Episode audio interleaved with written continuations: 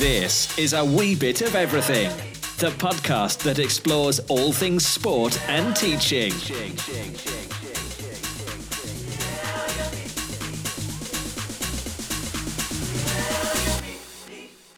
Hello there, and welcome to the A Wee Bit of Everything podcast with your hosts, Lewis and Clark. Thanks for coming back to tune in to this week's episode. We really are amazed by all the support we have received from everyone so far. Our partner of the podcast is Premiership Experience, who have played a big role in helping us develop. Premiership Experience offer fantastic sports tours within the UK and abroad, so be sure to check them out on Twitter at Prem Experience. This is a professional learning platform where we get ideas and insights from like minded professionals. Our vision is to inspire, to teach, and to entertain. So let's get started with this week's episode of A Wee Bit of Everything. This week, we're delighted to welcome another absolutely wonderful guest onto the show. As always, if you see it on Instagram at a wee bit of everything podcast or Twitter at burrow underscore mister or at Cleland Blues 94, we would appreciate it if you could give us a like or a retweet to help us get the podcast out there so that others can listen as well. And if you haven't already done so, we'd be really grateful if you could head on over to Apple or Spotify and give the podcast a wee review because this helps again get the podcast out there and it allows people um, looking at the podcast are maybe interested on it um, gives them a little insight into to what the podcast's about to see if it maybe suits their interest. So that would be very good if you could give the podcast a wee review, take a couple of minutes of your time. Clark, today on the podcast, who's joining us? Well, today on the podcast, Lewis, we are joined by PE lecturer from Stirling University, Joe Cowley. Uh, so, Joe worked as a PE teacher previously um, and also was a sports science lecturer um, before he took up his current post as PE lecturer at Stirling University. So he's coming on today to talk about PE careers, different choices that you can make, um, some cross country teaching methods, and more. So we're looking forward to having him on, and um, let's get it started. Right, how you doing, Joe? Welcome to a wee bit of everything. It's great to have you on. How's things? Aye, great, absolutely brilliant. Yeah, finished my marking today, so I can relax a wee bit. Although the work continues, uh, it's good to have that marking pile out of the way. I know it's always a relief when you get the marking done. It's a thought, isn't it? Absolutely. Um, well, I thanks thanks for joining us to, tonight to share your experience as a, a lecturer and, and, as a teacher. And I'm sure you'll talk about a lot more than that and um, anything in between. So we can't wait to get started. So we'll just kick us off then with the first question. Could you give us a brief rundown on your professional career to date? Well, that's a long one. You're going to be here all day. just, um, just keep, keep it brief. I'll try. Um, I, I, basically I, I came into teaching late. I've been teaching for since 2004, 2003, 2004. Um, down in Bristol, I started teaching. But basically, I started off going to university and it was the late 90, 19, no, sorry, not the 90s. It was uh, two, it wasn't it? Because it's that long ago. 1999, I started studying. Right. Um, I had a kind of a wake up call. My dad had been ill and then ended up passing away. And I was going from job to job and nothing absolutely fantastic or anything like that, just a sort of mediocre job. And my dad had always said, Oh, you should go to university, you could have done better for yourself and all the rest of it. And at the time I was into like sort of weightlifting, bodybuilding, a bit of rowing, things like that. So um, I was interested in like maybe personal training type thing. Now personal training etc. wasn't a really big thing at that time. Um, I had been getting in and out of the gyms since like 1985, 86, since I was a wee boy. So I became really interested in the sort of physical side of things, exercise, health, all that side of things. Mm-hmm. So I looked into doing like the Premier Personal Training course and went through the SECC where there was a sort of careers fair on and saw the price and thought, no, it was like four and a half thousand pounds or something. I thought, I can't do that on top of what I'm earning just now and all the rest there. So I looked into various other avenues and all the rest of it and it was um, Falkirk College at the time that I seen a, an HNC in sports science. Mm-hmm. Um, so I applied to do the HNC in sports science. I'd also applied for fitness, health, and exercise elsewhere, but I didn't seem to like the course as much. And uh, I, I, really had it lucky through Falkirk College. It was um, basically a lot of the staff were ex PE teachers, like ex Moray House sort of PE teachers, and I was really interested in the science side of things, and I had already done my gym instructor's course right. at the time. So I was doing some work in gyms. I'd been selling memberships, and then went on to work in the gym floor, etc., and teaching various classes, spinning all the rest of it. Bearing in mind at this time, they had no level three personal trainer award that wasn't in existence. So I became more and more in, interested in that, and I went to do an HNC with the sole purpose of becoming a fitness manager or maybe teaching instructors Mhm. eventually. So um, various sort of courses along the way, small sort of courses and all the rest of it. Get interested in the sports conditioning side of things. Now at school, um, the first few years at, at secondary, I wasn't really that interested in the physical education side of things. I was born with a disability, believe it or not, um, called a, a condition called talipes, which is like a club foot. But it didn't affect me running or anything like that. But if I done like like see some racket sports and like football and stuff like that after a wee while, it, it hurt me quite bad. Um, so one of my PE teachers at the time had inspired me, a really really good guy called John Dawson. I'm all right to name him. Aye, that's fine. Absolutely. A, a really good guy called John Dawson. He really inspired me, and he, he got me into athletics and hurdles and stuff like that. Now I'm only five foot eight, five foot nine, but I actually done pretty well in the hurdles and sprints, relays, um, and then he got me interested in like circuits. So that was how I ended up sort of having that interest. But going back to where I was with the HNC, when I, I really shone through in the HNC, I was a mature student in the class, and the lecturers that I had, they pushed me, and I applied at the time. It was to Strathclyde. I think it was just coming to the end when they were doing the the, the four year PE degree. I went on that and I didn't like it. Did you I was the oldest in the class, and usually I got on okay with people, but it was just I just didn't seem to enjoy it at the time. So I signed up for the degree at Edinburgh Napier, sports science degree. So after having three weeks in this course, I ended up jumping to another course. I went through it in Napier and I absolutely loved it. Get really interested in uh, sort of biomechanics, the the motion side of things, quality movement, more the science side of what you would call physical education now. Um, I had a really good lecturer there that was, there was quite a few of the lecturers there that were PE background, and, and they had said that you never considered teaching, blah, blah, blah. So after this, I decided to go down south. I had seen the course at Bristol, which was led by Ken Fox at the time, who's done a lot of stuff motivational. The mo- Ke- Ken's a um, like sort of old physical education background, but a lot um, more contemporary research. And his research looks into motivational theories, um, some, of the earlier motivational theories for participation in, in PE, the theory, self-efficacy, and, and physical education itself. Um, Was that your postgrad down there? Or was that so no, well, what I did was I done the masters first year, just subject specific, not teaching. I managed to pick up a teaching job because down there you can do like teaching unqualified. So I started teaching between an A level centre and a school, and they had school centred initial teacher training through the university.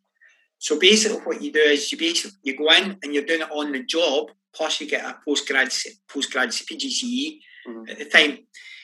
So I had done then, ended up that staying down there and done the probation thing down there, the, the QTS down there, and I also had lifted a masters at the same time. It was crazy, absolutely hectic, absolutely fantastic lifestyle.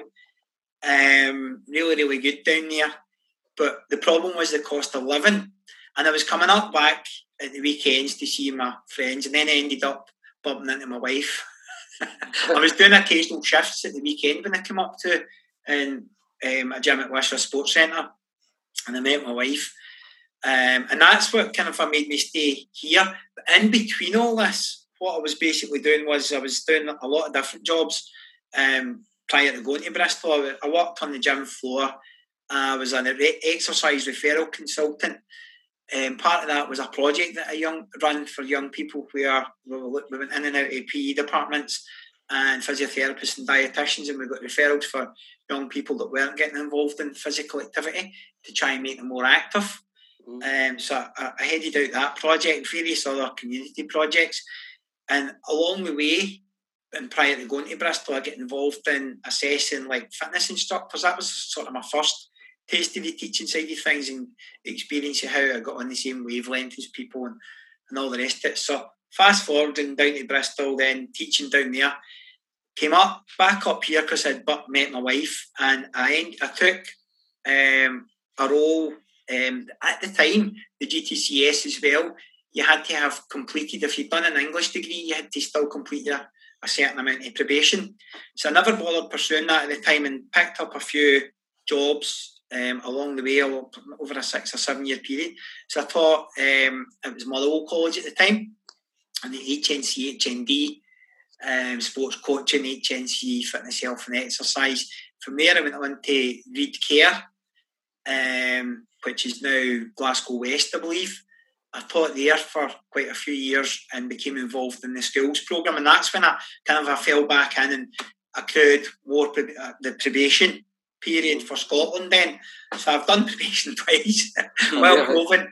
Um, and from there, I basically quite a few other, just loads and loads of different teaching jobs, um, college based, UWS uh, sports science degree, um, which was really, really a, an excellent experience. But again, more away from the, the physical education side of things. But towards the physical education side of things, I've worked in obviously secondary. I worked as a primary specialist for uh, three years part time for a year and a half, and then I've done it full time for a year and a half. I've worked in a um, EBD school, emotional behavioural disorders, for a year. I've done a year in Portland High in Coatbridge, and also worked for about six a year and six months in Buchanan High in Coatbridge as well, which was a, a skill for a um, a skill for like moderate learning difficulties. So it was basically to try and give me a full mm-hmm. picture of the curriculum as a whole from three to eighteen and, and beyond. Um, when I was doing the primary specialism, you're going to laugh at this, me in this role, but when I was doing the primary specialism, uh, uh, I, I, get put into the nursery one day because they, they had to have a, a, a, GTC teacher on the premises that was basically um, registered because it was the person that was meant to be there was off that day, they were off ill. So I get put in there and it continued for about, I think it was for about two weeks. And I would go in there just for three hours in the morning. And the kids absolutely loved it. And I'd say to the head teacher at the time, I quite enjoy this. And she's like, don't say that. I, tiring. That's how you won't get back out. It was absolutely tiring. It was exhausting. And everything revolved around snacks. But That's the same in my life as well. But so obviously, the, the main sort of side of things I was looking towards basic fundamentals, we fundamental skills, we fundamental movement skills, and we were getting them, we were challenging these children and getting them to do things that were obviously age appropriate, movement wise, but at the same time we were stretching them, so we were taking them into the gym hall and putting loads of soft play type stuff out and just looking at basic movements, gymnastics, etc., to try and get them a wee step ahead of where, where they would be in that level, in the sort of level zero, a wee step ahead of that. Um, Brilliant. So it was, it was absolutely, you know, it's, it's been it was a fantastic experience. Um, and then when I done my PhD, started to do my PhD when I was teaching, um, I, I, jumped out of secondary and went solely onto primary, just three days a week to finish my PhD. In between that, I had worked a wee bit with Eleanor Steele over at Abronhill and that was to really get the polish on uh, some of my weaker areas as well, um, which was an absolutely fantastic um, school to work in. Now, it's no longer the Gregory's Girls School. Your people will probably know it as. What was the name of that school? Sorry, um, Abronhill High in Cumbernauld. Ah, right, okay. Yeah, so I think that closed about four years ago now. It would be right. in the, the merger with, with, with Cumbernauld High. So I mean, it's good. It was good to get that sort of well-rounded it seems like um, you've had like a job in almost every single aspect of that field, like sport and fitness and teaching. Like, and some of it was deliberate, and some of it was accidental. It just, it just fell into what what was there. But it's quite good because although I'm a generalist, I could I could say that. For example, I would be quite comfortable.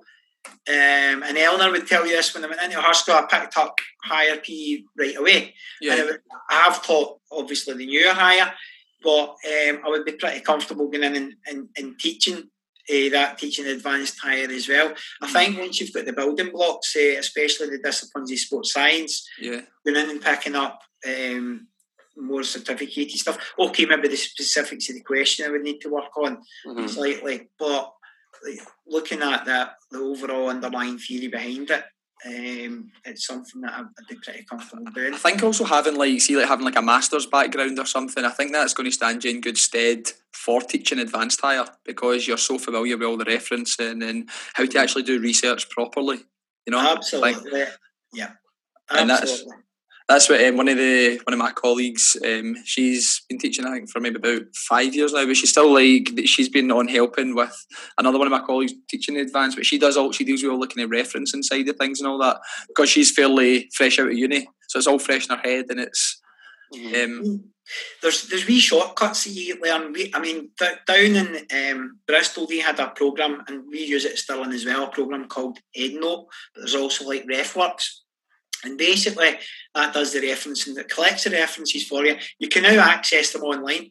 When I started studying, everything was paper journals. I remember going into the Moray House Library and having to photocopy all my like 30 quid in photocopying cards, having to photocopy all my journals and carrying up the stairs in the Erskine Medical Library, all this type of mm. stuff. So I remember doing all that um, side of things. But now, like with these programs, basically, um, EndNote, etc. It can just bring up the journal and you just log in and that's you.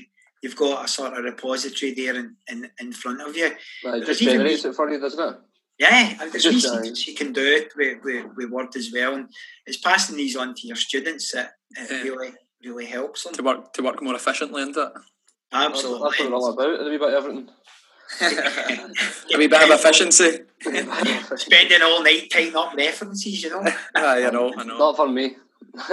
Um, right, thanks for sharing that, Joe. And you've obviously, as Lewis says, you've got a wide range of experience, which we're uh, delighted to be able to kind of, you know, dig a bit deeper into some of the concepts that we're going to move on to. So you spoke about a lot about developing the basic fundamental skills at the nursery level. Um, I'm guessing this is a wee bit about kind of physical literacy, like the balance and on the, the basic movement skills. So you, I think you've, you've had some experience uh, developing young people's physical literacy through cooperative learning. Um, I also often hear and read about this online um, about how important it is to develop the, this physical literacy so they can access as, as many activities as possible. So, uh, could you maybe tell us a wee bit more about the work that you've done then? Yeah, I mean, there's lots of different research that I've read around this area and became involved in in, in, in, in writing some studies around this around this area, conducting some research in this area. But a, a lot of it is about understanding physical literacy now. I'm not an expert on the philosophy of physical literacy by no manner of means, but it's often misunder, misreported and misrepresented physical literacy. Um, if you look at the work of Whitehead, Margaret, you'll probably be familiar with the, the work of Margaret Whitehead. She'll tell you that physical literacy is it's not a pedagogical model.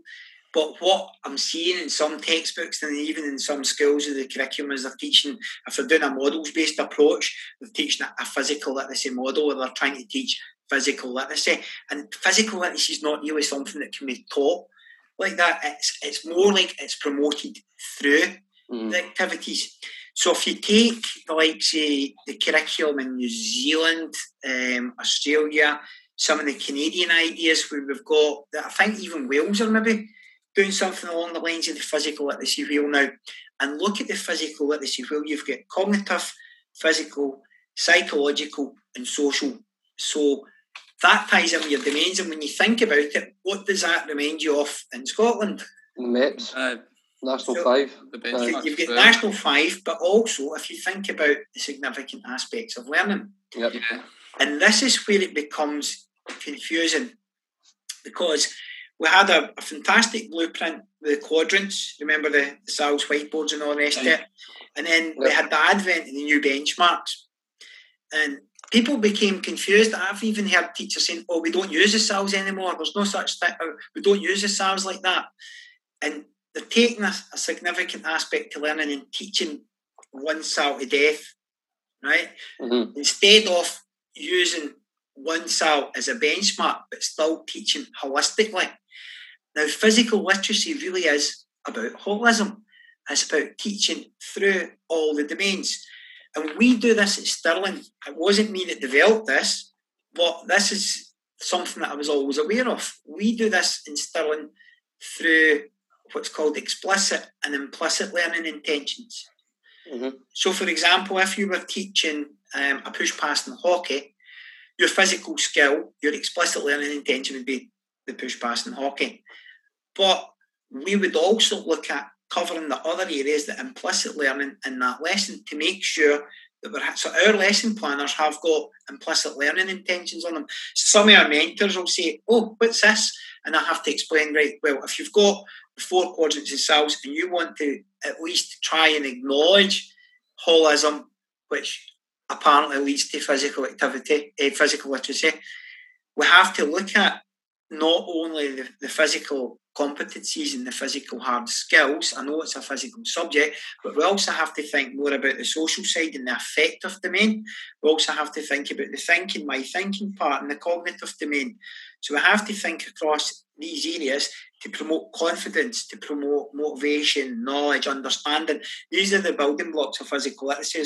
So it's having the confidence to do these activities physically, um, to have the motivation to be able to do it, to have the knowledge, the understanding. So some of the research, one of one of the pieces of research that I became involved in, and it doesn't matter what model it's through. It can be through teaching games for understanding. It can be through um, cooperative learning. It can be through sport education, even direct and, and instruction based models. These tend to more affect the motivation side of things, but you can still deliver the, to, to reach the end goal of physical literacy through more or less any of these models. So what I chose to do, and it was a paper that I had read that really inspired. I, I liked a lot of her work. It was Victoria Goodyear. I think she was a PhD student at David Kirk, and to me, her work really, really interested me in, in the sort of ideas that I I had as well. And she had conducted a cooperative learning um, study on basketball, and at the time it was using flipped cameras and using like just sort of standard co-op learning teams. So I was teaching between primary and secondary at the time, and I decided to do a wee bit of it was action research. I'd already become involved in more sort of academic research, but I decided to do some more sort of on the job research, and it was basically in cross country running. And we organised. We had quite a lot of people in these classes that I was teaching that weren't want to take part in cross country. oh, cross country again. Oh no, sir, I don't want to do that sort of thing. So we decided to we organised them into learning who wants to run. I I want to run. No, I don't. I don't. So we had like we had recorders, we had uh, basically coaches, and we were using iPads. So we basically more or less replicated the previous methodologies of other studies, but decided to apply it to cross country running. And we ran it as an eight week block. And we had to differentiate and to give choice. We'd done it as a time trial, first of all, and we set out various different routes. So there was quite a few different routes that we set out as well. So that it was there was an element of not so much people voice but people choice. Mm-hmm. Um, was the challenge of kind of more able ones yeah, as well? Absolutely. Toward, as we say in Stirling, towards achieving and beyond. So we had several different routes that they, they could choose. And what happened was that the sort of shying away, the people that were maybe a bit more shy their body, for example, they didn't, they, they were kind of shying away and they didn't want to take part. By probably about week four, week five, Sir, can I have a go? Mm. Um, so we had conducted focus groups and all the rest of it with the pupils, obviously with permission from the proper ethics board and permission for parents. We conducted um, some focus groups just to see that sort of side of things, and that was what the, the, the abstract that I'd sent through to you. Now that's basically getting it's getting turned into a paper eventually. But I've, I've done three papers last year, so I've been really really busy. Busy man. On top of all the other work with COVID, so that's next on the in, in the back burner. But that just got me thinking. You know, just by using that one simple approach. But the advantage of it is we're moving away from perform, PE's performance there, right? So we're thinking, and I'll, I'll, I've, I've had spats with some people in Twitter about this, try to avoid it now. but basically, a lot of PE teachers say, ah, but we can't, we're really not going to be able to present children to the, the county or whatever, you know, to, to races or whatever, but we're not because it's not it's not competitive enough enough. But what you do get from that is you get a time trial time Mm. So once you've got the time trial time, you've got all the people that are really effective from the time trial time say, right, who wants to race together? And then we take it and we turn it into more in the traditional format of cross country then.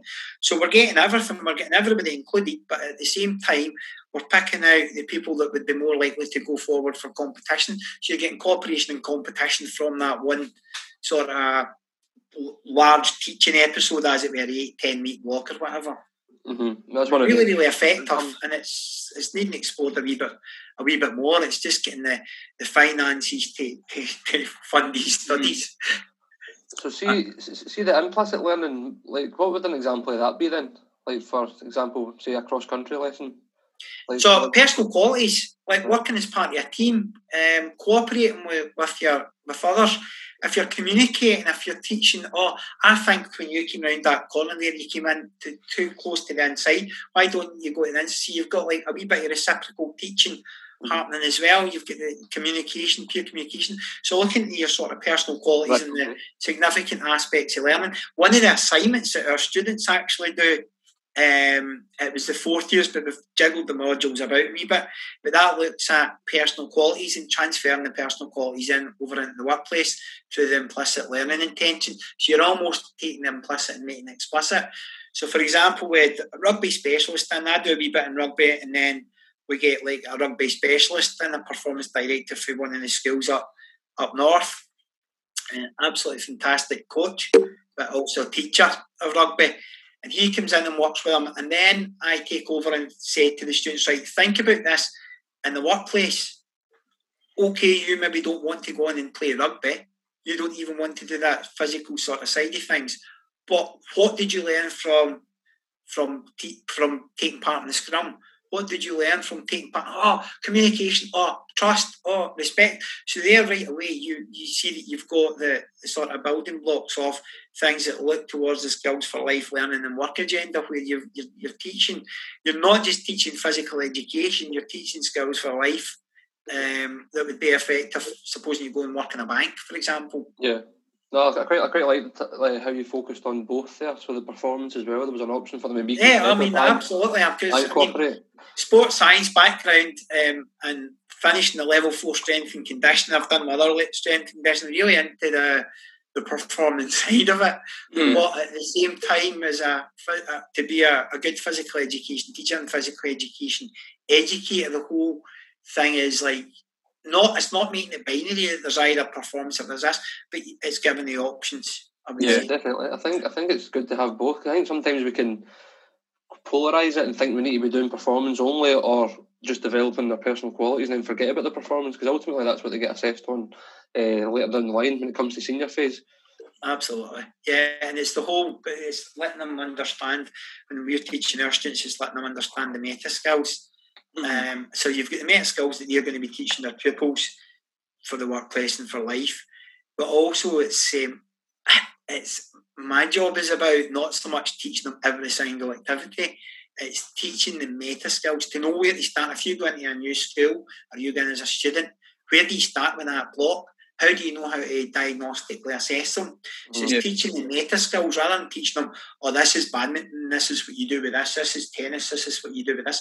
It's okay, we can do it through that activity, but we don't talk about teaching that activity, we talk about teaching it through that activity. So if you were to teach it through football, for example, what would you be looking for in a class? So it's more the pedagogical content knowledge and getting them to understand uh, the underlying um, meta skills required to be able to then um, build up your, your block of work. Um, yep. And it all is experimental and trial and error. It's about not being afraid to make a mess of yourself. I mean, I've went in and tried loads of. Remember when the SATP stuff came out, the social dance? Mm. A, you probably all tried it when you tried the Avicii and all different. Yeah, yeah. And uh, I probably made a pure backside of myself. Uh, you need to cut that out. No, no, it's all right. It's fine. That's that's that's, that's fine. That's all good. Hey, but no, that's, that's the kind of stage I feel like I'm at just now as well. Like I just feel like there's, I'm like I'm just want all these different ideas, and especially from doing the podcast and speaking to all these different people, I'm like, oh, I want to go and try that. And like I was speaking to it was Murray, eh, no Murray, Ian Stanger, sorry, he was on the, the Yeah, yeah. webinar um, last week. And I was, we were talking about technology and that. And I was saying how I had a, a, an S2 class that went in. We were trying, we were looking at kind of breaking down the sprinting technique, and I had them working in pairs and videoing each other like from a kind of front on, a side on view. And I was like, it just totally fell in its face. I was like, that was just wasn't the class to try that way, or it wasn't the right time to try it with. But I was like, you know what, that might work with maybe like an S1 class. They might get excited about seeing that and how they can run faster and all that. and it could be the group as well. You know, um, you could get another, you can get two or three people that change the group dynamics as well, and you try it with a different group the same age, and it, it works. I've done something similar actually talking about the sprinting. It was when I was I was teaching in UWS, but I was still doing a day a week in one of the primaries, and I managed to get some of the sports science stuff. So it was like the the time, and it was all real inclusive PE that we were doing in primary, like proper. Um, I was running a mod, sort of models based approach there, really. Um, but we tried to bring them into the, the sort of technological side of things into it. So I brought in timing gates, and it was absolutely fantastic because the kids, the first class, the first P7 class, we um, tried it out, and they were all they were interested in was to see who could beat who. But the other one of the other groups that came in, the other because it was the two stream class, they came in and they absolutely loved it. You know, how how does this work? And you were actually doing a lot of sort of um, cross disciplinary learning. Really, you know, you're teaching them a wee bit of physics and Yeah. a wee bit of ma- mathematics, numeracy, and stuff like that in it as well. It makes it a wee bit more engaging, doesn't it? We'll be trying this tomorrow. What's Lewis that? be- Lewis will be trying that period one tomorrow. I've got my timing gates looked at. my, my spare stash of timing gates I've got under my bed. They're an absolute nightmare to calibrate to. Aye. I don't think I've ever used them actually, but that sounds it sounds interesting. It's it's always interesting. Like 'cause I did quite a bit of reading on like running, and so I was dead interested on like the different paces and how to actually tailor a like a marathon program or a half marathon program specific to your like VO2 max and all that. And I read a, a brilliant book when I was away traveling and just learned so much about it. There's a guy called Jack Daniels. Um, All right, aye. and um, he's got this running formula, and basically you can work out your pace for a, a half marathon based on your 10k time, or you can work out your marathon time based on your half marathon time, and it gives you these. It's just I don't know how he's managed to do these calculations and that, but I just could not believe how much is actually involved in the simple art of just Oh. running like the technique how efficient how you can run how you can run properly and it's just The it was- sessions were tough though, weren't they? Because Lewis, aye aye because we, we Lewis tried asked to me do- to aye, Lewis asked me to sign up, so you persuaded me, and oh, it was tough going. Some of the work. I've never, some- I'm not read. I'm aware of him, but I've not read any. I've it's it's doing- so so interesting. Like you should. It's called Da- Daniel's running formula. You should give it a. It's, I it's get really interested in this. You know, the stride, the, the power, the use of the power meters we're running. It's just like a wee pod. So Aye. I've got one of these, and it's it's supposed to be like accurate out of the box, but I'm finding I need to do a wee bit of calibration. But what that does is it measures watts, the amount Yeah. of watts that you're, you're you're putting out. So you need to do like your fastest 5k to get your um, continuous power from that, and from that, then they, they can actually tell you not to go by pace, but to actually do your sessions. There's a load of different sessions that you can do. If you're training for a half marathon, for example, you would follow the session for that. Very much like the Garmin sort of session, yeah. but rather than running it with pace or heart rate, you're using the wattage. So if you're going uphill, you're actually taking it a bit easier going uphill, but when you're going downhill, you're absolutely hammering it to make sure that Uh, you're getting the right. 240 watts, you're trying to keep it. That makes sense. watts. Like It so when, you, when you're going uphill, you're going to be going slower, but using the same power. Yeah, Mhm. but according to a few of my friends, it's a red herring. A few other guys in sports science, they think it's a bit of a, red herring, but it's fairly fairly accurate. Mhm. Is that the thing with Under Armour that you're talking about then? No, Under Armour one's separate. That's a similar. It's a similar idea, but that doesn't measure the watts. Right. Yeah, that doesn't measure the, the power output. You, that moves you. If you're using something like Zwift, Aye. that moves you as a person. Mhm. There's so I many don't know about, I don't know about but but I felt as if that training program I was like burnt out by the time I felt fatigued going into the actual event. Aye. to train for the marathon. Yeah, I think it's. I think it's. It's like a rule. It's no. I don't think it's hundred percent specific to you. Like it doesn't take into consideration like your sleep, your eating, all that kind of stuff. It's just giving you a kind of blueprint to follow based on your paces. So I think it's some of it is about having the knowledge about like have I overtrained like the day before? Like is my heart rate overall a wee bit higher? Like going into the next session, should I maybe take it a wee bit easy? And it's it's having that knowledge as well, I suppose. And it just it does become like quite a, a massive big puzzle. Yeah. I know the thing, the, thing is, the thing is that formula doesn't know have an Indian and Chinese every weekend. EBS TV hydrate. That's what he's got in his CamelBak. I mean, that happens at teen. Uh, well, it happens at teen apart, didn't it? Brilliant. Back in the day. Aye.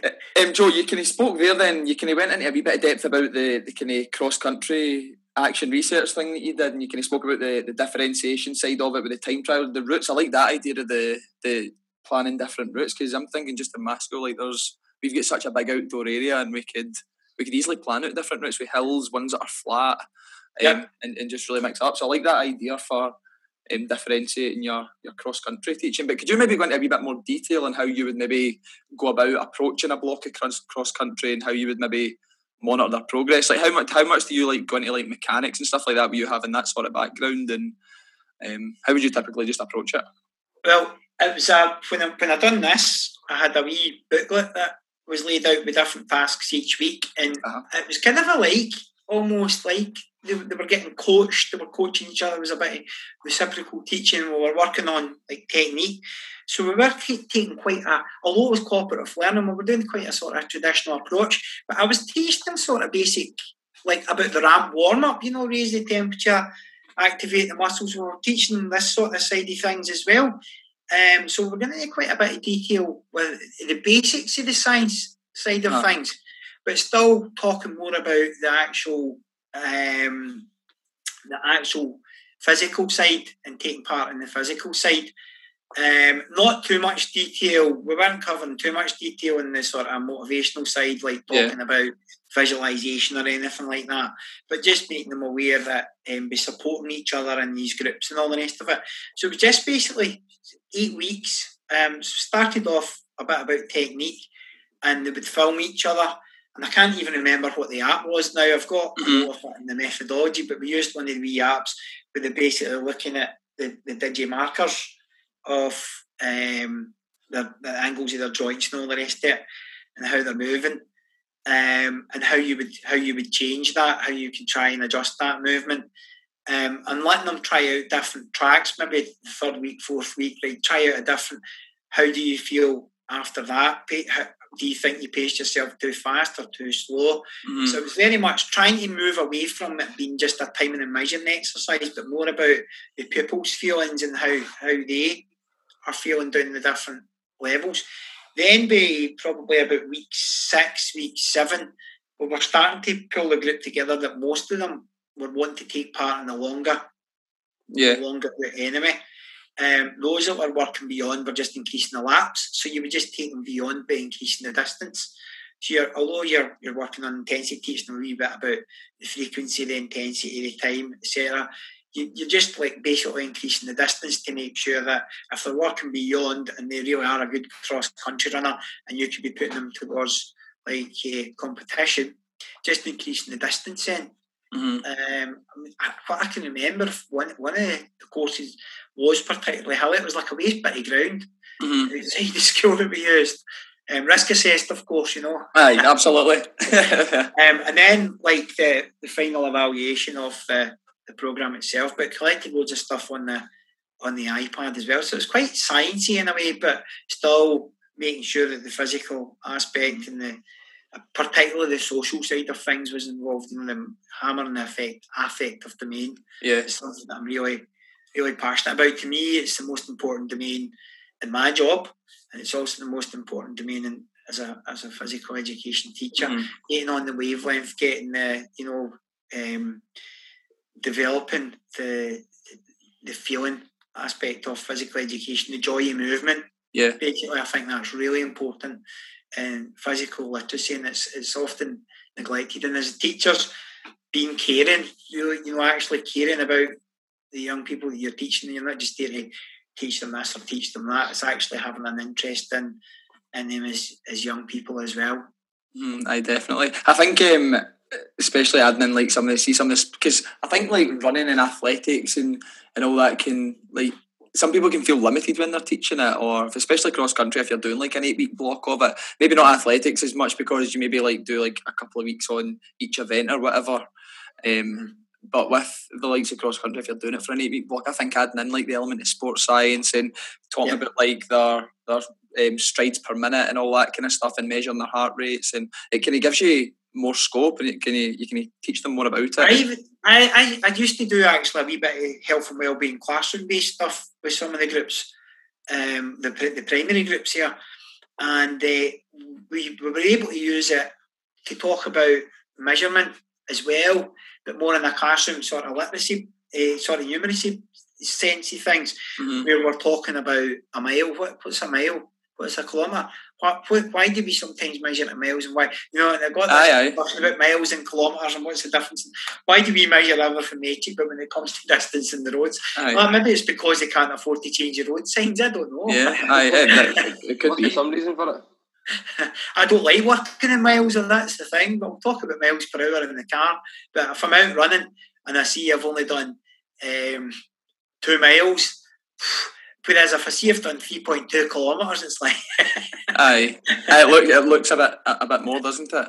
it looks slow if you're doing seven miles an hour, but if you're doing eleven point three kilometres an hour, it comes a bit Aye, better. I feel it. Aye, that's I can never get I can never wrap my head around that. I'm always miles on Strava. What are you, Clark? You miles as well? Uh, mi- miles, I'm a miles man as well. Miles. How many kilometres? Because I want to make myself look better than what I am. no, I think the good thing about cross country running as well, like with the kids, they, they need to spend, they get to know about their bodies, don't they, and what they're Absolutely. capable of and their mental toughness. Like, because I know what it's like, obviously doing a bit of running as well. You like, you learn a lot about yourself, don't you? Absolutely, it's. I mean, I'm a big, I've- and this is. I'm not lying here. This is way before I was interested in um, teaching, even or sports science. I was interested in. I think it probably goes back to the sort of rave days of the 80s and 90s where we, there was a lot of friends that I had and we were interested in all this sort of visualization stuff. It was all the music that was out at the time as well. Sort of things, sort of the hidden powers in the mind, visualization, believe and achieve all this picturing in your mind Mm-hmm. and how it came to the sort of forefront in sports psychology then became something that I was really interested in prior to even becoming involved in academia or pre-academia. And I think there's a lot to it. I mean, even just things like simple um, affirmations like "shut up, legs." Aye. Aye. Up, legs. I, I, I, I so you were talking about the rave scene there. Uh, what was the, the better nightlife, Falkirk or Bristol? um, definitely Bristol. And I was thinking that I Outstanding. don't think Falkirk's got much to offer, has it? No, if you're into the mannequin, aye. Part of the Kelpies. It's, it's not even and Rosie's, Rosie and Aye. Ladies. I've never, I've never been in Falkirk, to be honest. Aye, but I, I never. I mean, Bristol. That was it was kind of a coming to its end. Then the sort of not for me because me and my wife have actually been to Ibiza. Not now that we've got the wee one, but we we were in Ibiza four years ago or something like that. A place I've So- never been. I'd love to go. Still like still like the music side of things and all the rest of it. But um, it's uh, you know it's Bristol was it's kind of like there was a lot of drum and bass and R and B type music Right. and all that there. But um, I still I was still went out quite a few a few really good nights. I remember one time this is no secret, so I don't mind spilling this out in the it's not unprofessional either. That's all right. It's all right. Not at all. I don't mind spilling this out in the podcast. I remember one time at the time you used to get I had to pay for the masters myself, but you got like you were still entitled to like a student loan for SAAS.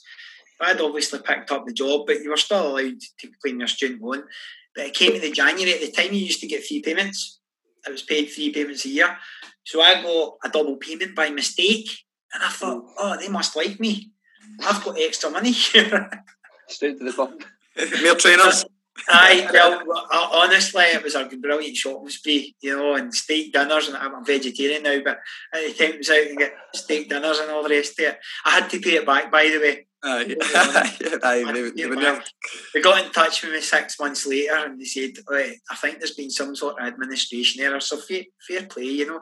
But it's a story that I tell my students because I go, oh, I'm skinned. And say, wait till you hear what happened to me when I was skinned. Mm. You'd have been rubbing your hands at that, wouldn't you? Oh, it was amazing. I mean, that was going back to 2000, 15 years ago. That was quite £1,400 or something. was quite a lot of money. Aye. No, it was, it definitely. was a good spending. Spe- aye, especially as a student. Oh, aye, definitely. You know, I felt loaded. That's, that's, that's a lot of money to me, still. aye. Um, but no, brilliant. It was brilliant. They had a massive uh, Greek community down there, and I get friendly with quite a few people from Greece. Still keep in contact with them, Aye. and uh, the nightlife that they, they, I mean, they just they used to go out at midnight. Uh, my friends and say, right, we're going out, and I'd be like, oh, I want to go to my bed. Come on, Scottish boy, get out. So it'd be like twelve, o- half 11, 12 o'clock at night. It'd start, and uh, there was like this sort of club, pre-club bar sort of thing, but it just went on to four o'clock in the morning, and then somebody would have a party and all the rest of it as well. But yeah, that was pretty good. But Good, um, mem- good memories then. well, I went back down about four years, five years ago with, with my wife. She'd bought me a present for my birthday, and it was like a, a weekend down at Bristol. Um, and the Marriott, really, really nice hotel too. It was across the road from the halls that I used to stay in, a bit of a difference. And uh, I see, because Mum will go because there was a place that you used to could go and get a beer at two o'clock in the morning. It's like a, a Turkish Cypriot bar.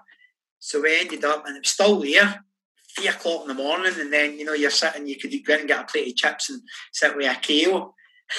Lovely. Brilliant. Really good. Yeah, go- it's where you definitely brilliant place. I'd love Ah. to be able to stay there, but it's just far too expensive. Is that it's near London, isn't it, Bristol? Am I right? it's a way over that. It's down the same level, but it's right across the M4. Got you. Right, okay. Um, down, it's more sort of southwest, kind of near Cardiff. Right, okay. Got you. It's a beautiful site. I mean, there's loads of. I used to walk out the door and there was a Banksy. You know, Aye. one of the Banksy. Oh, arts. I didn't really appreciate Banksy as much at the time because there was loads of graffiti everywhere, and I just thought it was some random graffiti. And then I started reading into it. I'm like, oh, that's all right. Aye, some of his art's pretty fascinating, isn't it? It's amazing. Yeah.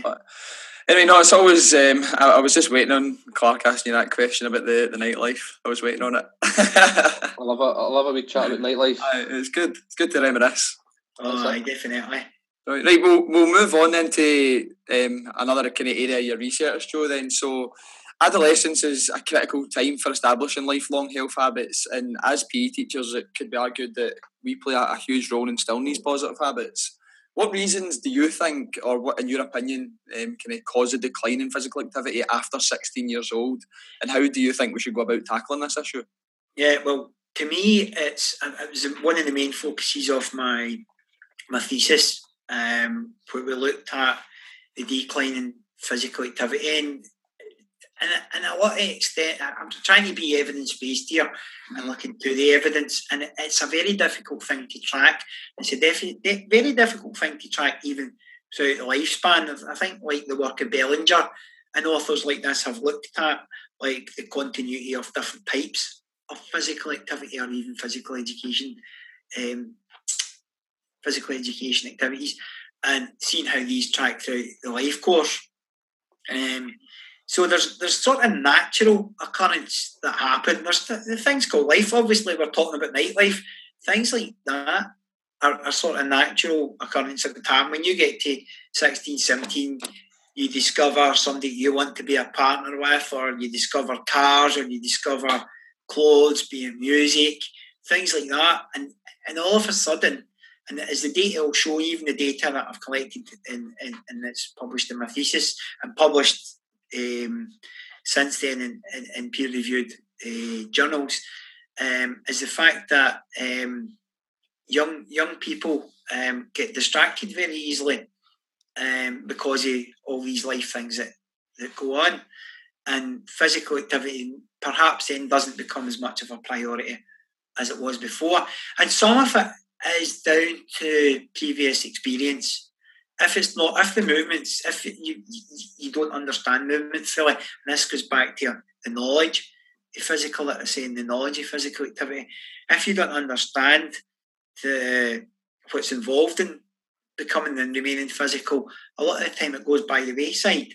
Mhm. So it's understanding that something like um, running, for example, if you get people that are really interested in the running and they know the benefits of running and how it makes them feel, the positive side of things, the mental health side of things, the social side of things, the chances are they'll continue with it. And a lot of it is to do with the previous experience. If you've been taught in school it's, it's just a physical activity and that's it, all right, I take part in a game of football and that's it. All my teachers taught me XYZ sport today. What we need from that is the physical literacy aspects and the fundamental movement by building the correct fundamental movement from an early age and instilling this, these as positive behaviours and the mental and the social and the emotional, the affective sort of benefits from these, you're more likely to want to take part. Now, we don't have hard data on that. We can just sort of guesstimate, really, because there is, eh, eh, to measure something like that is really, really difficult, like tracking long, longitudinal studies. But we can almost look towards that. However, what we do know is that if you've not built the fundamental movement skills. So the early fundamental movement skills, which is part of physical literacy. It's not physical literacy, but it's part of it. In primary, for example, by the time you're seven or eight, if you've not got these sort of basic building blocks, that really affects your competence take part in games or activities that are a bit more advanced. Right? So if we're just talking on land here, because you've obviously got all different sort of environments for physical literacy and fundamental movement skills. So if you don't build these literacy blocks, physical literacy blocks enough at that age, it'll affect your competence, but it also affects your confidence. Mm-hmm. Physical, we know that motivation is a result of perception of competence. So do you feel competent? No, I don't feel competent because everybody's looking at me and laughing at me because I can't run fast enough or I look clumsy when I'm moving. So if that child is thinking that, that affects their confidence, which then affects their competence to, to, to move. And it ends up in a vicious cycle of not wanting to take part. It's like kind of a leading on to self determination theory. So the whole idea in my thesis was that looking at different teaching methodologies, what we're all about is obviously building that affect, affective domain, but also that um, con- to, to get confidence, you need a perception at least of confidence to lead to competence, which will then lead you be, to be more willing to have a go in other activities. Mm-hmm. So if you've not nailed that, and if you've not got these fundamental movement skills, it, it becomes more difficult to remediate. And it's the exact same situation as writing literacy, reading, writing, any sort of literacy. It's the exact same. If you've not got the correct um, literacy tools, like normal literacy rather than physical literacy, yeah. you call it. Um, if you've not built that by a certain age, you know what happens. You end up, you fall behind. You can't read text that your other friends would be able to read. You can't write as effectively, and your your own literacy suffers. So I'm stealing this idea from somebody else here. Not really stealing it, but it's a sort of well-known fact. It's like in physical education, we're talking physical literacy. So in a classroom with literacy, if you were writing a story, you wouldn't ask the child the children to queue up for a pencil, would you? No. But you do still see in the gym, not a lot, but you still see queues in gym halls, don't you? Mm. You know, you, you'll see. So we're trying to build physical literacy by asking them to queue up for to uh, take a shot, to, take, to do a layup or something like that. But we wouldn't ask them to queue up in a classroom for a pencil, and it's the exact same thing. We should be treated on the exact same. This should be treated the exact same as um, literacy, if not more so important. Because you're talking. I know we're trying to move away from oh, it's just all about health and obesity. But we're still talking about young people's health and well-being here. Mm-hmm. And I think I absolutely that's a, a, very very good way of putting it. That's helped me understand that a lot. But I also think like see if you're doing like things in a, a gym hall, which I try and like stay away from. I always try and minimise the size of the groups that I'm working with for that very reason. But I also think that puts a lot of young people on the spot as well. So those ones that aren't very confident, like you said, because they don't feel Absolutely. competent. And if they're in big queues, say you've got like three basketball hoops in the gym and they're going up and they're performing a layup or something like that, then they're totally exposed in front of everybody and they can everyone can see them in, in that way. Whereas in smaller groups they're there's more Absolutely. going on. Do you know what I mean? I mean, it's different if you're doing it in a performance capacity and you're doing yeah. it as a team and it's like your seniors and you're running a wee sport ed thing or you're you're you're um, looking at more performance based technique analysis and that's you know you're moving on to the performance realms and everybody knows each other and they feel safe and it's it, it, a lot of the time we do and there's a lot of fantastic practice out there now. It's, it's absolutely amazing. But what we've got to always remember is, you know, SHANARRI, the first thing is safe, and it's to make, it's not so much a safe space, but it's to make that young person feel as if they are in a safe space to take part. Our very first um, seminar, I'm giving this away to people that are maybe coming onto the course. Our very first seminar that we do is dance, mm-hmm. and we teach SHANARRI through dance. We teach them about the, the principles of Girfec and SHANARRI through dance. And it's do you feel in a safe space? No, I don't feel in a safe space. I'm a six foot four rugby player and I've no mobility and no poise. right? But by the end of it, we show them how you can all do a dance, the same dance, but those that are dancers are working absolutely fantastic, giving all the moves, and those that aren't are doing a dance within their own capabilities, mm-hmm. they're still moving. Yeah. So they then see it. Do you feel? Oh yeah, I do feel in a safe space.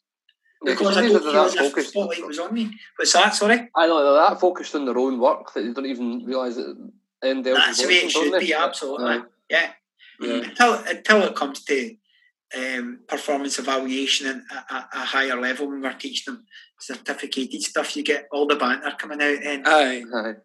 but at the end of the day, see, even just like if it is, if that's like if it's just getting that one young person like that that to get them moving, get them active versus what they maybe previously were like unmotivated, not taking part, then that's surely a, a success and a win for that that individual. You know, absolutely, and it's it's sort of becoming individualised. Then it's what we're striving to achieve, isn't it? Sort of individualised learning, but without having to write them all in an individual program. It's mm-hmm. not individualised learning and a lot of sort of um, differentiation by sort of choice almost. You know, the, the I remember doing it was um, when I was doing the PE specialism. They were doing. They used to do the VSEs a lot. Of, you know, the self evaluation kind of inspection type thing, mm-hmm. and it was a rugby lesson. And what I had done was I had five, four different hoops with different inflations of balls and different sizes of balls, different types of balls, and I let them try it. You pick the ball that you want. And all the confident ones would be up there, you know, with a normal rugby ball, but others would be trying the foam ball. Okay, what would happen if you changed the ball? So getting more into sort of um, inquiry and problem based learning, but at the same time, they're differentiating the, the task by their, their own choice as well. Mm, that's great. Really effective. Right, well, move, moving on, I know you're wanting to talk a bit about careers in sport, and I, I think, uh, given this some thought myself, I think it's something we could do more of as a subject. Um, other than becoming a PE teacher, what else can our subject offer in terms of career pathways for young people? Um, are you meaning like our subject, like people come out to be PE teachers, or like the actual pupils? What, what, what do you think? Yeah, yeah, yeah, yeah, and just like the pupils. So, right. Any other kind of popular career paths that you can think about that we could sell, like to try and sell a subject to the young people to pick it? Absolutely. I mean, obviously, like um, emergency services is the first thing that springs to mind. Of having been involved in colleges, and I, I was involved as a, a, learning coordinator in West Lothian College at, at one time, and it was like um, fifteen-year-olds that were like school refusers I was working with, and what we're looking at, they were really interested in sort of sport and fitness and um, exercise things and looking at sort of career paths that they could choose that they maybe didn't, they, they maybe would admit that they weren't academically able mm. to get to the level they wanted to university, but they wanted to try a career that was related to their interests. So, I mean, you've got things like um, looking at emergency services, obviously like um, personal training, the personal training side of things, gym instruction, although the personal training thing is kind of a because of the franchise and all the rest of it now, it's a it's a different it's a different ball game. But there's still some people that make make a success of it. Mm-hmm. Um, sort of gym instruction, coaching, all these sort of side of things in the in the sport um, aspect of things. But there's lots, you know, there's lots of other sort of transferable skills that you're learning through yeah. physical education, as we already touched on. So even supposing you, you were more business minded by teaching physical education properly, you're teaching teamwork, you're teaching problem solving, you're teaching communication. So all your um, implicit learning intentions yeah. there are, are, are, highly relevant to a lot of different careers. Um, I mean that's why even like looking at the sort of elite sort of schools down south, um, private schools, they still have sport and physical education is the, the sort of top priority for team building, Yep. for resiliency, and so on and so forth. Um, and we should be taking that approach as well, where physical education um, isn't just for those people that want to be good at sport, it's for learning to be resilient, learning to be actually be able to write your own goals, learning to be able to um, work with other people and Mm. make choices that we're cooperating with other people, etc. Conflict resolution as well. That's massive, isn't it? Absolutely. I know. That is something that is like very Absolutely. relevant just now in at, at my school, man. Jeez, oh, it's um, I mean, I'm doing a, a wee sport ed model with my, my S3s and see just like the amount. It's just trying to teach them to be able to be better losers, if you like, and it's just that those wee things are like I suppose it's like the implicit stuff, isn't it? Like Uh-huh. teaching them and And- using and them as teachable moments. Depending on you, you as a person and personality type and upbringing and all the rest of it, it's ingrained in you that you want to win. I mean, I go into Zwift and there's guys here that are running that are like 14, 15 minutes, 5Ks. And I know I'm not going to beat them, but I'll see somebody else that's hitting about 22, 23 minutes. I'm, like, I'm going to beat you. Aye, it's just natural, isn't it? Eh? Just natural, isn't it? It is. It's, it's ingrained in, in, in you, especially in our job, um, to be that sort of competitive side. But sometimes it's just understanding that it's not always about about that. And it's crazy because sitting thinking here and we're talking about previous experience. I remember at like 13, oh, go out and run 10k or go out and do cross country running. Now I'm going and paying 40, 50 quid to go and take part in a race. Yeah, aye. I know it's like it's like it's like sports a powerful way though to teach tho- those life skills to the young people. I think probably I might be a wee bit biased here, but I think P's probably got that environment that Absolutely, it's got. I'd say it's got got the edge as well. Mm-hmm. And even for people that go and become PE teachers, there's a whole different. Um, there's whole different scenarios and places, environments you can go and teach. And if you become old and your knees are done and you don't want to be doing the physical, but you still want to do your training, obviously. But if you want to do like something that's more in the school, you've obviously still got like guidance type roles. But um, I done a role that was like learning coordinator in a college for a wee while. And we were working on basic literacy and numeracy because you've got that sort of educated background. You can look towards these type of jobs as well. Um, and obviously, like uh, sort of coordinating roles and even the sports science. Quite a few people that I know that were PE teachers ended up teaching in colleges as well. Um, so it's one of these things that people always tend to pigeonhole themselves as doing one thing, but yeah. it's re- recognising the flexibility. And if you've got these transferable skills, um, these, Yeah, these you've got your- transferable skills through the, the domains that we're talking about. I like the one about emergency services. I've never even that didn't even cross my mind. We've got a thing in the school. It's got like all the kind of career options for PE. Yeah, I don't think emergency services is one. I may be wrong, but I think that's a quite a few uh, people um, that I know that work with in the gym ended up going into paramedics um, because they've got the physiology background and the, the physicality, the physical side of things. Um, somebody else know ended up in the prison service. A lot of physiotherapists. Mhm. And I think PE does actually lend itself. We don't see ourselves enough in the academic side of things. And it's not about being academic. Uh, again, twat is the sort of spats on Twitter, people saying, "Oh, you academics." I'm like, I'm not an academic. I'm a practical academic. I, I, I appreciate. I, I teach and I have taught PE as a practical subject, but I still I write academic, evidence based um, literature.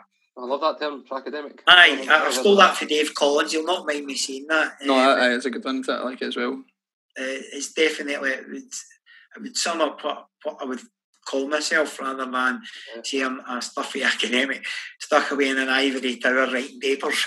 Aye. yeah, well, um, Joe, um, I think you've missed one career low issue as well. Can you think about what it might be? What was that? Podcasting. Oh, aye. exactly. Aye. there you go. A YouTuber. Aye. That's who gets all the money these days. Do you think about it? But you could do like with any job. You could do podcasting aside if you want to just go and talk about. If you enjoy your job and Aye, you want to just go passionate and, about it. aye, just go and talk about it, and it's good, isn't it? Aye. Some, your podcast really engaging and all the rest of it, but some of them that I've listened to, not in PE, but listened to a few like the cycle, the walk bike type ones and all the rest of it, Mhm. uh, put you to sleep. Aye. Was that- was that- Somebody sitting talking to the, the, the monotone sort of voice. Whereas here we've got a good bit of conversation. It, it really switched me on when I to the podcast when I, I listened to the one with wee Ando. That Mhm. really got me. Uh, Uh, he's dead was- passionate. that was, uh, he's really passionate. I think he talks more than me. I, I think it's a, a, a, A close good call. contest, definitely. Right, so moving on to the last question, Joe. We've also got a lot of student teachers who listen in, and obviously fellow colleagues as well across the country. Um, we quite like asking this question towards the end. So, in your opinion, what makes a high quality teacher? If you can keep it kind of brief, what would it be? it's you've got to have personality.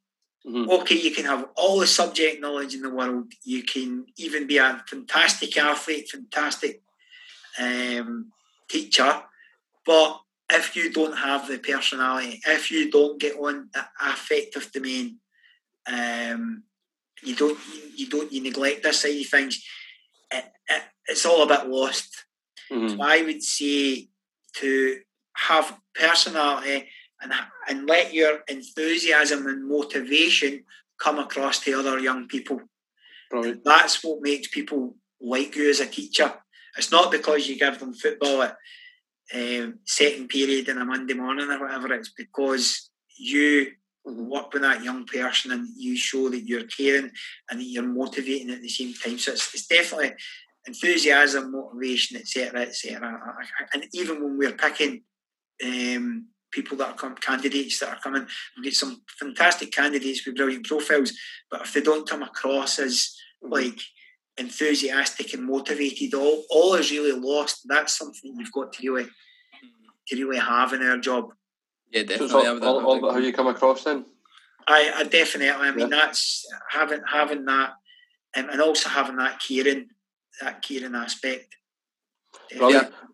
I think it's easier to learn the, the subject and the curriculum in that versus trying to change who you are and your personality and all that. So I think that's a kind of innate thing that's that And, helps. and, and it can be developed. I actually used to be quite shy and uh, retired when I was at uh, 15, 16 years of age. Um, brilliant, then. That's great. So, uh, some good uh, final advice here from Joe. Motivation, um, being motivated, enthusiastic, and making sure that comes across and how you interact with the young people. So, superb. Uh, that's us moving on to the the quick fire round, the bit that me and Lewis love. The grand the, the grand finale, Joe. oh, I've not even had a time to research these. It's going to be Right, natural. Aye, we'll just um, aye, we'll go for it then. Just off the top of your head, then just whatever comes to your head. Aye, that's okay. absolutely brilliant. You ready? Aye. Perfect. Right. If you could have a giant billboard anywhere, what would it say on it? Um, move any mountain, and then at the bottom you can be what you want to be, the shaman. Brilliant. move any mountain, basically like believe in yourself. Huh.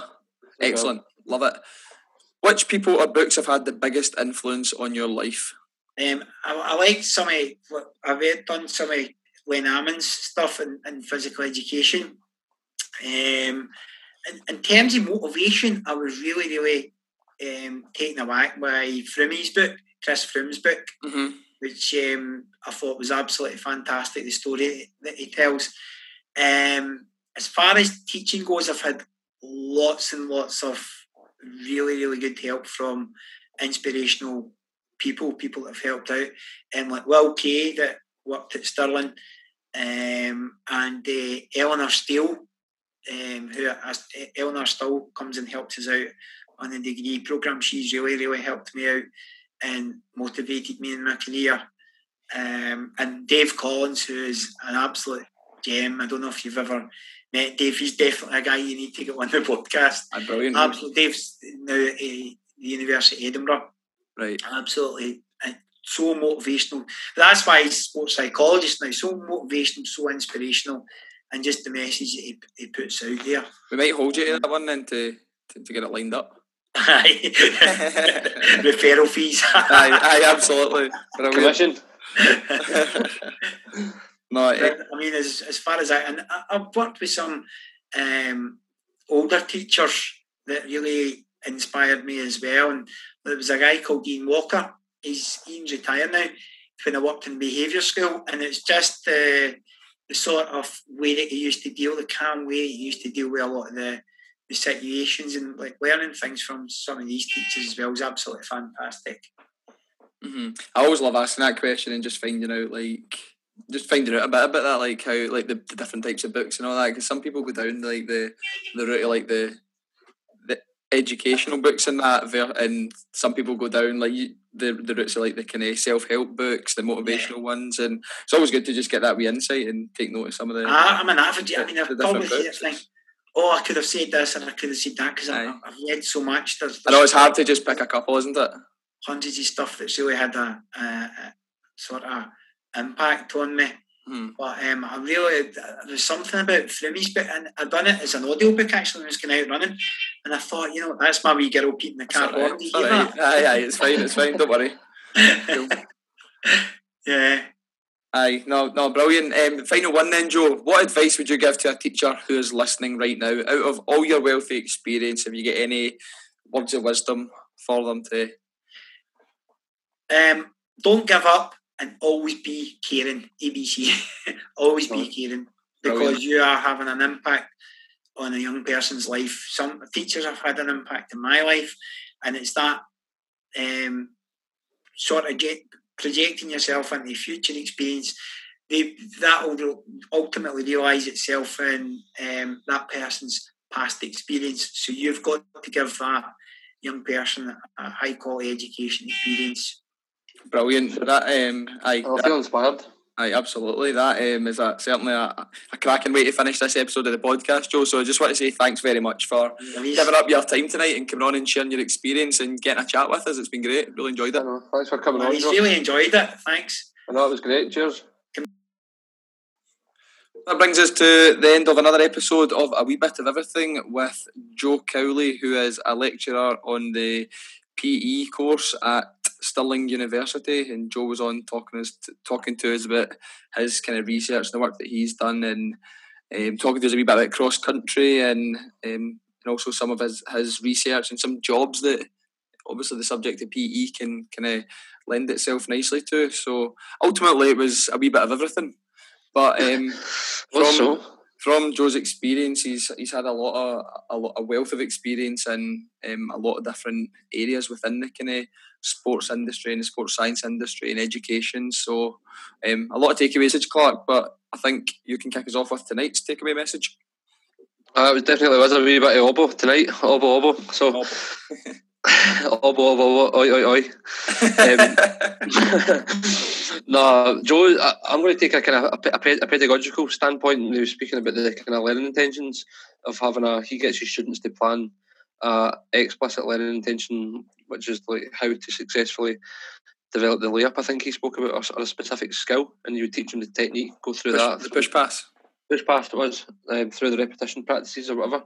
Um, but also he gets them to have an implicit learning intention, which I quite liked, which is just like incidental learning, where you're not really planning it; it just happens through the, the environment of the learning process of trying to develop the push pass. So they'd be working on problem solving, trying to get the ball to move quicker, or communication with another uh, peer, or um, decision making. So it's all these other kind of personal, more per, more personal qualities. But obviously, I mentioned a, cognitive skill as well, but more kind of towards the personal quality quadrant of the benchmarks. Mm-hmm. Um, so that's that's got me thinking of um, how I could set out my my lessons as well and have a, have an implicit learning intention as well as an explicit because that's something that I probably wouldn't, wouldn't have done. I've heard a lot about the word implicit and explicit, but I didn't really know what it meant. I think it's um, it's good because if you're you could have all of that as explicit, but then that just becomes far too much information to try and digest. And I think that's where it's good to so you're aware of it, and then you can go in and, like you say, ha- like those wee teachable moments that come up, you can go in and kind of um, highlight them to the, the pupils and that as you're teaching the sort of explicit stuff that you've Aye, but that's what I took for it, Lewis. I'm not sure if that's what. Uh, hopefully, I've picked it up right, but I did. Yeah, that's what I definitely took from it as well. Aye, the implicit stuff you're not directly putting up on the board as like your learning intention. That's like something that you've got that you're going to touch on, like is that yeah, something that's, that's one of the benchmarks that's maybe potentially going to come up. So you're yeah. kind of encapsulating like more than just that one thing. Yeah, it's, uh, I suppose it's not it's naturally occurring the personal qualities because. Yeah PE obviously in sport is about persisting, making mistakes, and having to show confidence and bouncing back, all that sort of stuff. So yeah. that's stuff that will naturally occur, but then it's up to us to bring it to the attention of the students. Um, yeah, definitely, I think it's hard to directly and explicitly teach cognitive skills and or personal qualities. Sorry, you know. Yeah, definitely. I know. I know. Dan Leslie spoke a lot about it in his podcast. What we attend to is what we learn. So yeah, we have to we have to bring it to the attention of the young people so they actually know that that's what they're developing and stopping them and highlighting it and picking out specific pupils who've demonstrated high levels of a specific skill. So, not all in all, a great episode from Obo, and can't believe it's we're our fifty fifth episode this week as well. What a what a journey we've been on. I know, I know, but um, well, obviously it's the fifty fifth as I'm speaking just now, but when this goes out, it won't be. But no, we'll be well ahead. We've done well to get to fifty five. So, yeah. um, how's what was your key takeaway message? In? First of all, I want to say that was very succinctly put from your takeaway message there, Mister Burrow. Um, I couldn't oh. have said it better myself. So I have done it fifty-five times. So aye, that's that's true. Fifty-five takeaway messages later, and you've you've hit the nail on the head. So um, well in with that one. no bother, right on you go. No bother.